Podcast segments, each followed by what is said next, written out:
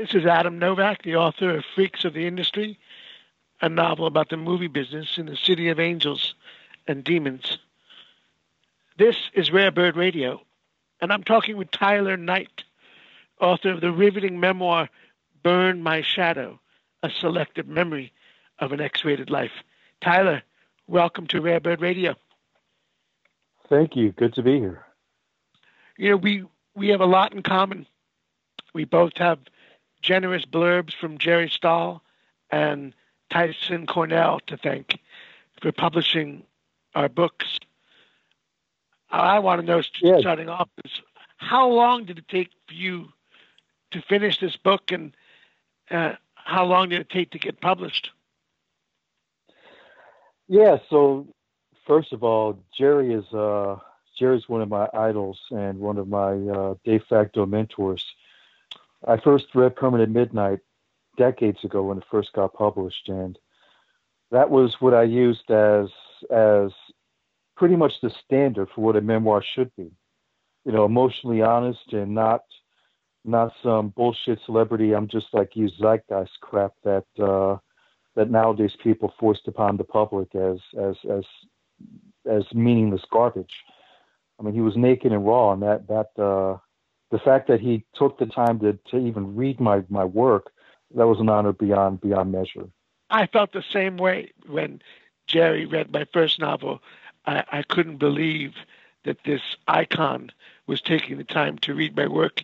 He took me out to lunch, Tyler, and put put my first novel in front of me on the table and said, "I want you to sign it for me." And that oh, was the, yeah, and and just the feeling that you had, the gratitude that I felt to Jerry for making me feel, you know, like a novelist when he said so. And I didn't feel that until Jerry Stahl said so. So I know exactly what you're talking about. Yeah, I mean, both of us when we when we create a book, the process is done in complete isolation uh, sequestered from any other person's uh, prying eyes until you're finished with it. So you're really you're writing in a vacuum. You know, it's unlike uh, unlike uh, well a film project, for example. You know, where it's a collaborative medium and there's constantly people every step of the way working on the project with you until the final final product is done. Not so with a book. You know, I mean, it's you really don't really truly know objectively how good it is until someone else actually reads it. And Jerry, he doesn't BS. If he doesn't like something, he'll, he'll tell you. so it's pretty cool. Yeah, I, I agree with you. But I, I call it the bubble. And yeah. uh, when you're in that bubble, it's both terrifying and exhilarating because some days you think, you know, you're the cock of the walk, and other days it's who am I kidding? Yeah, so, exactly. I'm kind of at that place right now with the book I'm working on at the moment. Uh, uh, trying really, really hard. My fingers like hovering over over the delete button. you know, but, it was uh, seven at uh, Tyler. It was seven years of radio silence between my first novel and my second novel.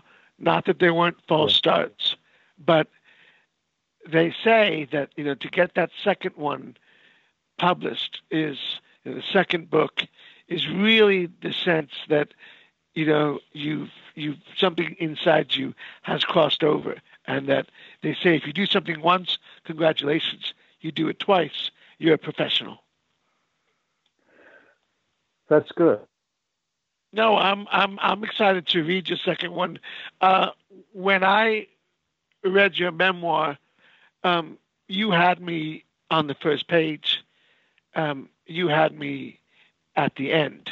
And as we know, if you can't finish something, uh, you know, it's not worth your time.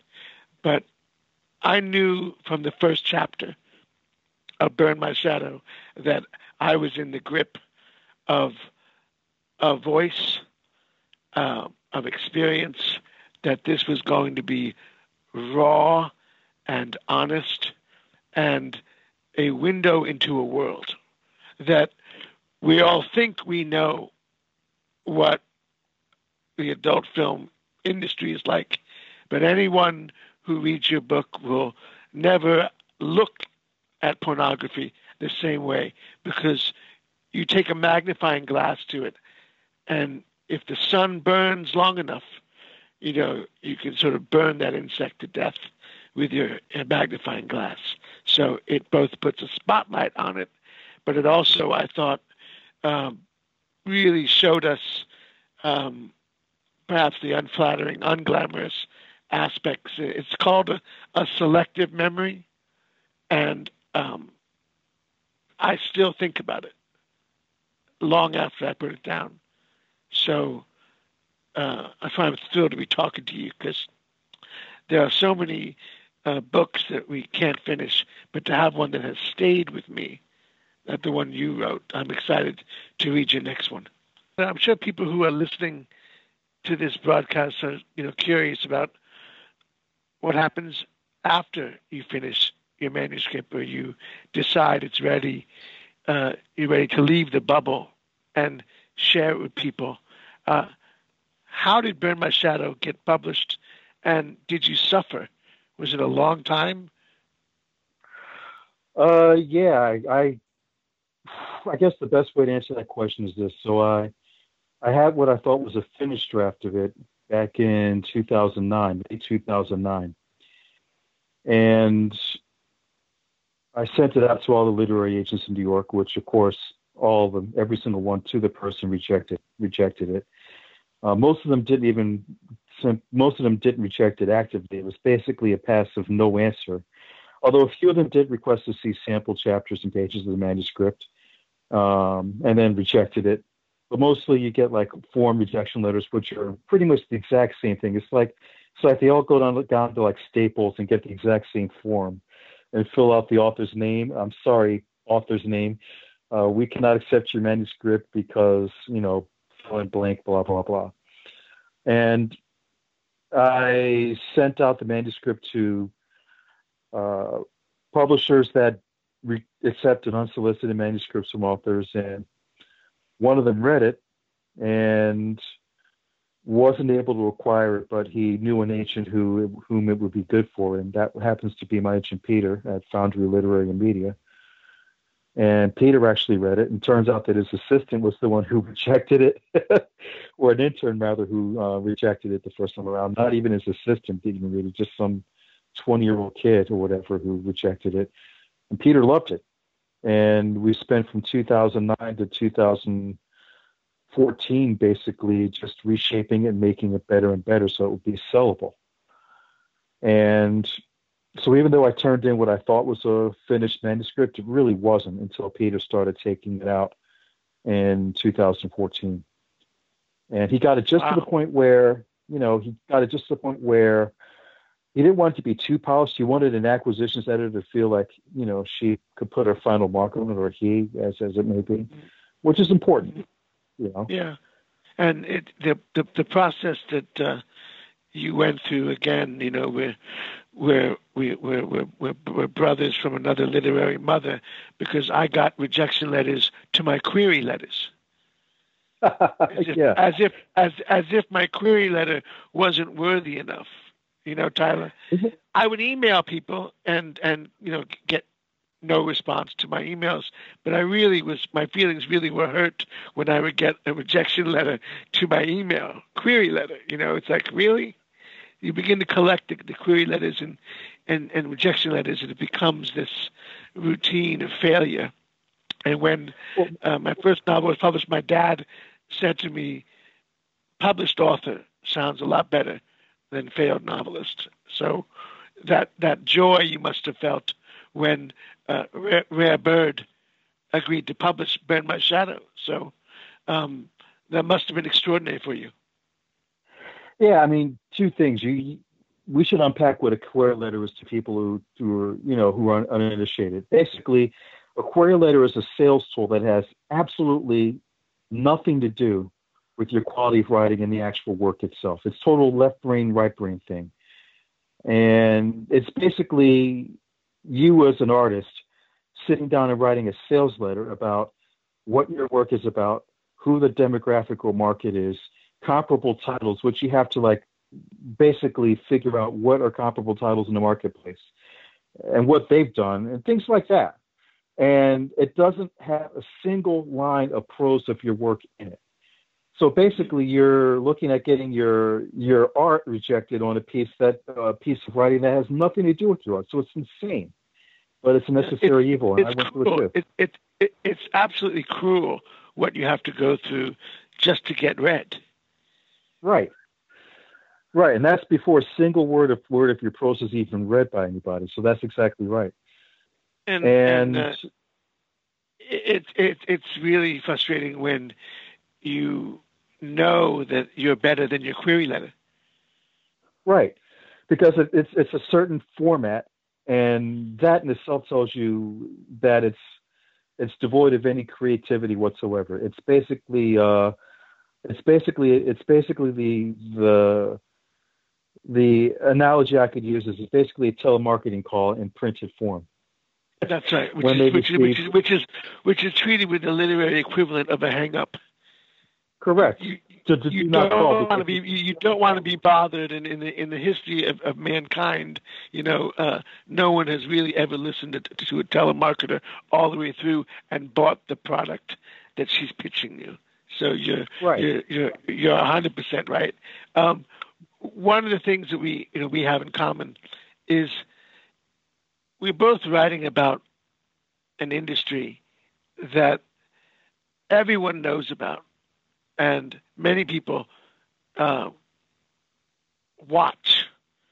And I think what both our books have in common is that they they both have a bullseye on the business, and the stories that we tell are really about how the business affects the people who are actually in it. In your book and my novel, my takeaway is is that everyone involved is like Russell Crowe and Gladiator. Huh. It's it's war. Are you not it's entertained? that's, that's what right. his character said. That's you, right. And it's, it's, it's absolutely brutal. And the, the scenes in Burn My Shadow, um, it's just, it's scenes of battle. You know, you're doing battle and and it's sort of why I found your book so riveting. Not just this window into a world. Of, Wow, like this is this is you know your your you you drop me into a house that is being used for filming, and I'm following your career, starting as a you know a homeless man to your first job to suddenly being an in demand actor to being a star to a contract player to playing the president, a porn parody that everyone's heard of called Nayland Sarah Palin. What was your reaction when you got the call to play the president? Well, first of all, a lot of respect to the man that held the office. Uh, I'm look. I'm, I, will back up. So I'm actually a trained actor. I, I studied with Howard Fine, who anyone in the in the television film industry knows who he is. He's one of the finest teachers on planet Earth, let alone in Hollywood. So I do have craft behind me enough to realize that uh, you know I was limited in as a mainstream actor. I know just enough about you know the skill and craft of acting to know my limitations and whatever. I'm under no no no delusions. That said, um, my first my first instinct was just to make sure that I did justice to uh, the person whom I was uh, you know parodying or portraying because all parody is based off of you know truth mm-hmm.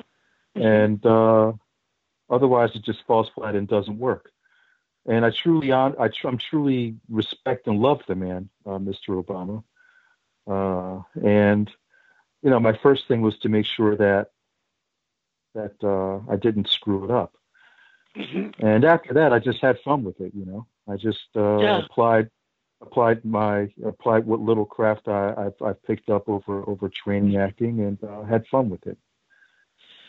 That's that's that's amazing. I mean, it's it's it's uh, it's how you approach the work, and the way you approach the work in a memoir is with seriousness and respect. It's it's not it's, it's more than work. It's art, and there was a challenge for you to play the president. This well, yeah, it's, something it's, casually. Yeah, it's all about finding the, the truth in the human condition at any given moment. And I know other people might be snickering, oh, well, it's porn whatever, but reality is anything that is worth watching, anything that is worth the consumer spending his or her time viewing, it's worth doing well and you take it seriously. You do whatever you do in life. I mean, whether you're a garbage man or or whether you're uh, a short or a cloak or whether you're a hedge fund manager, your time on earth is finite. And if you're not doing the best you can, then you're doing a disservice to yourself and anyone who's who's uh, who's paying you to do your job. And and you know whoever's paying me are the de facto fans. My, the fans were my de facto bosses. You know, so I, I take it seriously. I guess, yeah. which is why I've been around for 15 years, and people, other people come and go. You know, I well, try to do the best I, I, read, can. I read somewhere that after 10 years, you are eligible for the AVN Hall of Fame. Have you heard any talk about you going into the Hall of Fame? Huh.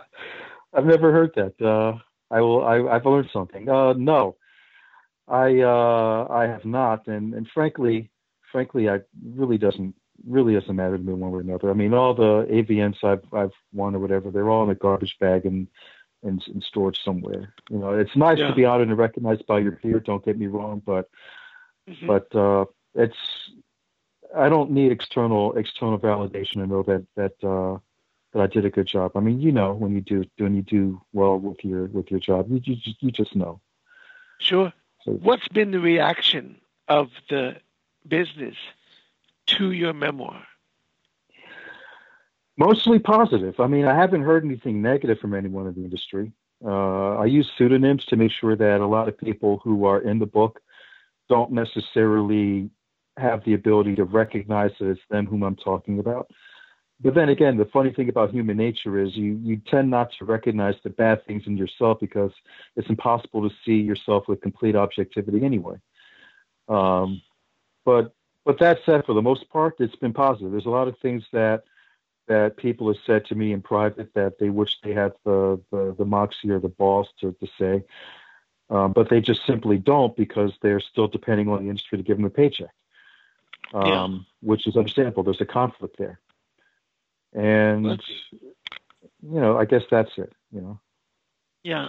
Well, one of the one of the things I really, you really cover I mean, the full spectrum of both the dangers of working in an industry. You know, you there's the risk of HIV, there's racism, there's uh, a sense of of total terror. Uh, I felt reading it. I mean, this is both a dangerous business and also one that you know is supposed to police itself. And was that your intention to sort of lift up the rock and show the worms, or was it something else? Was it your discovery of your powers to write about your X-rated life so well? Thanks. Uh, I guess the best way to say the best way to answer that question, I just wanted to show the truth in the human condition. Uh, the school of writing I come from, and before I started writing, I, I, took it very seriously. Actually, I studied the craft of writing by just simply reverse engineering what other books I read, what authors did well.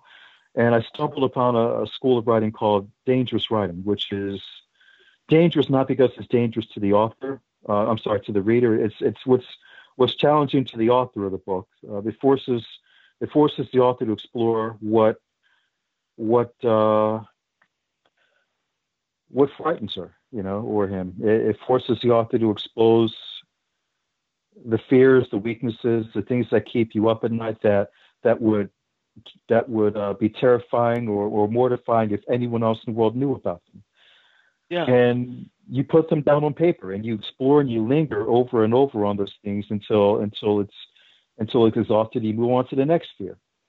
Yeah. And your your honesty, Tyler, in this book, the rawness, the attention to detail is astonishing. I mean, there was there were moments where I I I I read this and noticed little details, you know, and it it sort of you know you you don't think about this, but it sounds like, and my impression was, you know, in the business, uh, one of the keys to longevity in your business is, in fact, your longevity on the set. So it, it was amazing how uh, many guys would fail and not be able to perform, and they would call you to step in like Manny Mota, the pinch hitter, and it would be like call Tyler because this guy can't get it up, and people have this idea that uh, anyone can do it. Well, no, this is the NBA. This is you are talking about a professional league where your professionalism is determined by your ability, frankly, not to choke. My takeaway from your book is when the people would choke, you saw that as, you know, uh, here's my chance to, you know, if they can't do it, I will. And it, it just shows you that no matter what business it is, it's it's dog eat dog. Yeah, it's uh, zero sum economics. The pie is only so big, and there's only so many slices of the pie to go around. And uh, I started off, my very first uh, gig was for pretty much at the top of the food chain. It was for a company called VCA, uh, which doesn't exist anymore. It was basically Vivid, VCA, Hustler, and Adam and Eve were like the, the four blue chip uh, studios. And my first gig was for VCA with the contract girl, and I choked. Um, I was only used to being naked in front of like, at that point, uh, my physician, my girlfriend, and pretty much God. and you could be the biggest stud in the world, but when you're when you're under pressure, and at that time there were these big over-the-shoulder Betamax cameras. I mean, we're talking like the close out of the 20th century and dawn of the 21st um, with the film with the full film crew on set, you know, on a boom mic, it's it's intimidating. And if you're not used to it, it's unlike anything you've ever experienced before. And performance anxiety is one thing, but it's exponential when there's a crew of 30 or 40 people and a room full of background extras that are all on payroll and uh, their livelihoods depending upon you being able to do well. And I was that guy who couldn't perform, and I had to pretty much hit a control alt delete on my career and and uh, earn my way back up by filling in for guys who couldn't do it. And so I was, you know, their first call again. But yeah, I know what it's like on both sides of the coin. It's it's better to be the yeah. first choice and uh, than to have to be the be the second or third choice. But I know what it's like yeah. on both ends of the. Does um does Viagra work better if you chew it rather than swallow it?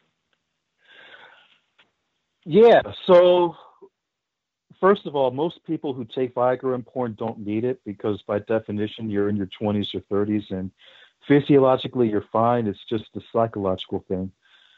Um, but yeah, I mean, yeah, it works better if you chew it rather than than swallow because you, you break it up in, I guess, physics. There's more surface area to volume ratio of the actual product that you're that's reacting to to react to whatever um, which See, is why you chew food. This is this is a sign that I actually read your book. It's the attention to detail. You know, when I read that, and it just struck me as like, huh, look at that. You chew it. Got it. Got yeah. it. You know, it's yeah, um, it digests quicker. Uh, what was? Look, you have to love what you're writing because otherwise you can't do it and spend all these years doing it. What was your favorite part of writing this because your dialogue is like a conversation out of a novel. It's so natural. It's it's it's novelistic. The, to me, a memoir, you know, is a recreation. It is a selective memory, as you put it. What was your favorite part of writing the memoir? I'm going to say, uh, now that you mentioned dialogue, I'm going to say the very first conversation I have with uh, the character I, I used a pseudonym called Amanda, who was uh, the woman who stuck with me throughout my entire tenure in the business. Um, I'm a huge fan of film noir, and it's impossible to remember exactly what was said word for word 15 years in the past. It, it's just not possible. but you can't, as a writer, even if you're writing a novel, you can't let, and especially if you're writing a memoir, you can't let absolute verisimilitude or, or perfection or truth get in the way of the the truthiness of what actually happened, and the truthiness meaning the emotional the emotional truth of the moment.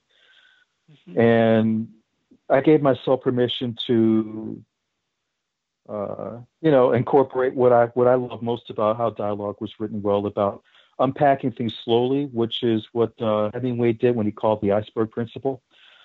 Yeah. Uh, the Hills of Kilimanjaro, I think, is a short story he wrote about the two people are sitting at a table a man and a woman, they're talking. You know nothing about them ahead of time. You're basically dropped into a conversation. And throughout the details of their conversation, you find out that she's pregnant. He wants her to get an abortion, and they're discussing that. But it's never directly pointed at. It's never on the nose. It's always uh, it's always subtext. Mm-hmm. And that was the high benchmark I was going for, and that's uh, you know that's obviously Hemingway. You can never be as good as him. And every young writer wants to be fucking Hemingway, but it's impossible. So I tried to make it my own. Yeah, and, um, and Hitchcock, Hitch, Hitchcock, Tyler would say, put a gun under that table of the two people who are having that conversation about an abortion, and you've got a thriller. Exactly. So that's exactly right. So Hitchcock, Hitchcock uh, had a had an analogy like if you if you if you have two people talking, and a bomb goes off. So those that's two right. people, they're start, they're startled, and everyone who watches that movie or reads that book, they're going to be startled for a second and then the gimmick wears off and you know you're right back into things. There's no fucking tension. But if you show that there's a bomb underneath the table where two people are talking and that bomb is there the entire time and it's ticking well even though they're talking about i don't know baseball scores or whatever that tension is built into the mix because you know you as an audience member or readers going shit don't they know there's a bomb under the table and they got to get out of there. And he did that brilliantly with the touch of evil when, in the very beginning of the scene, he shows a bomb being put in the trunk of a car and two people getting into that car. And they're driving throughout the city of, uh, throughout, throughout some town in Mexico or whatever. And they're having their conversation. It's a small and beautiful tracking shot on the crane. And the whole time there's a bomb in the trunk of the car and, and the tension is just growing and growing and growing with each second. And that's exactly right. You know?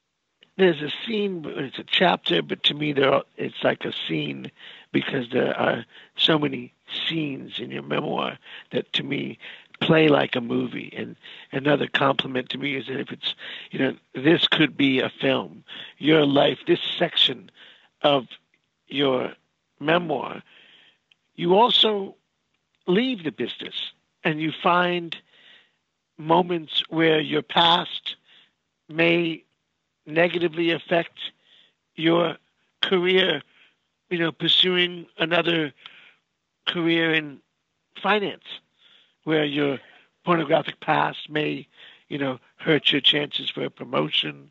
And that's, has that something, has that happened to you where your past has maybe negatively affected your progress, you know, as a professional in another field?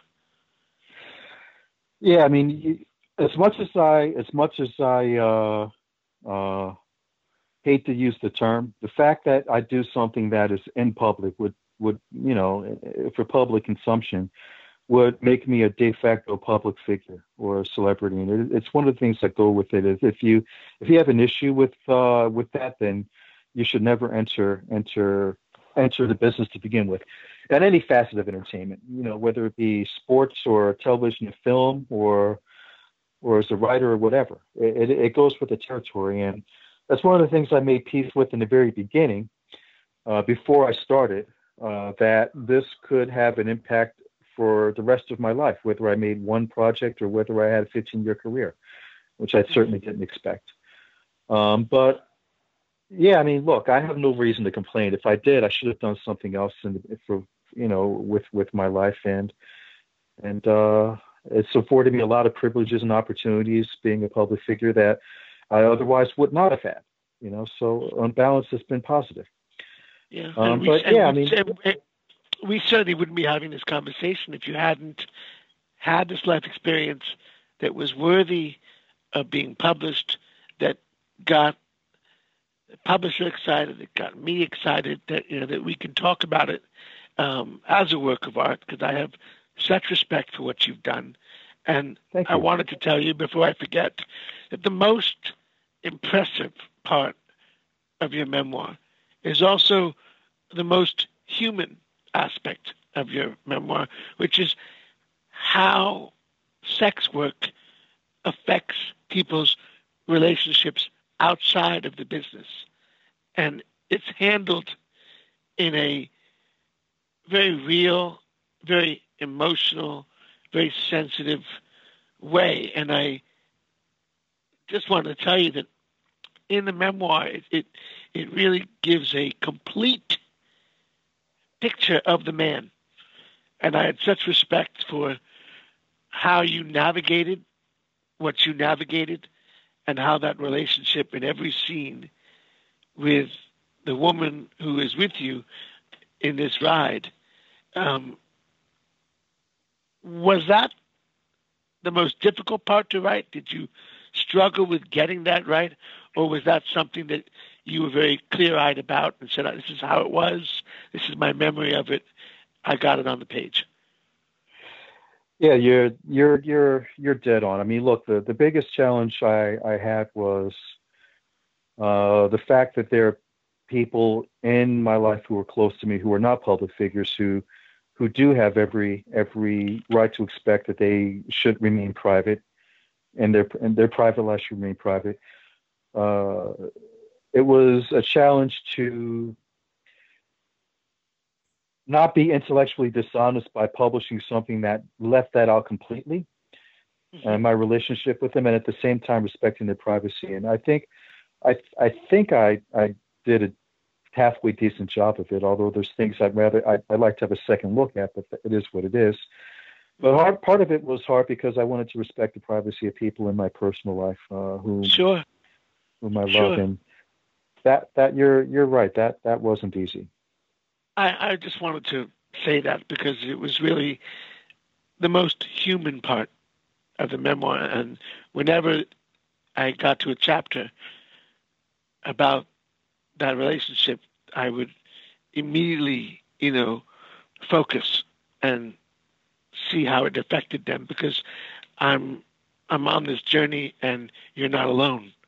There's someone in the car with you every step of the way. And I think the memoir would be lesser if you didn't have someone to um, talk about the experience with, and and uh, so that's all. I just I really wanted just to tell you that the um, your memoir affected me.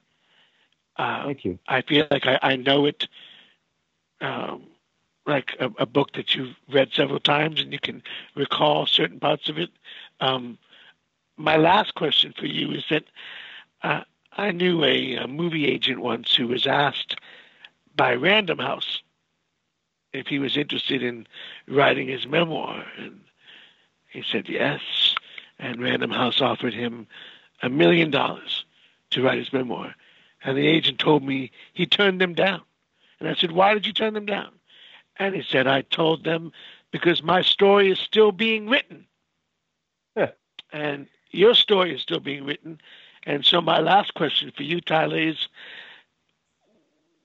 have you, could we, when we last spoke, you mentioned you were writing a script and it seemed to be something, but have you already adapted Burn My Shadow into a script? And, and is there any uh, movie prospects for this memoir? Uh, good question. So the last question first. Uh, my agents are my agents are working on that, and I spoke with uh, a very, very, very renowned uh, editor in, in, the film industry. Um, I'm not going to put him on blast, but he he read my memoir and mm-hmm. reached out to me out of the clear blue, uh, which was a surprise. And as soon as I realized it wasn't a crank call, we're talking, and he's uh, basically telling me that it, it, reads very cinematically, and even if I even if I just take out the porn part and, and, and focus on the relationship between uh, the protagonist and Amanda, that will work really well because the dialogue stands by itself. And Mm-hmm. So that's that's something I'm I'm I'm working on right now. Um, do you want to adapt it yourself, or would you rather someone else take a crack at it? Uh, how do you oh. how how precious are you about the adaptation? It's not about being precious about the adaptation. It's about the fact that this is my source, and it's my source material. And you know, how dare they? There's nothing sacred about it because film is a different medium altogether.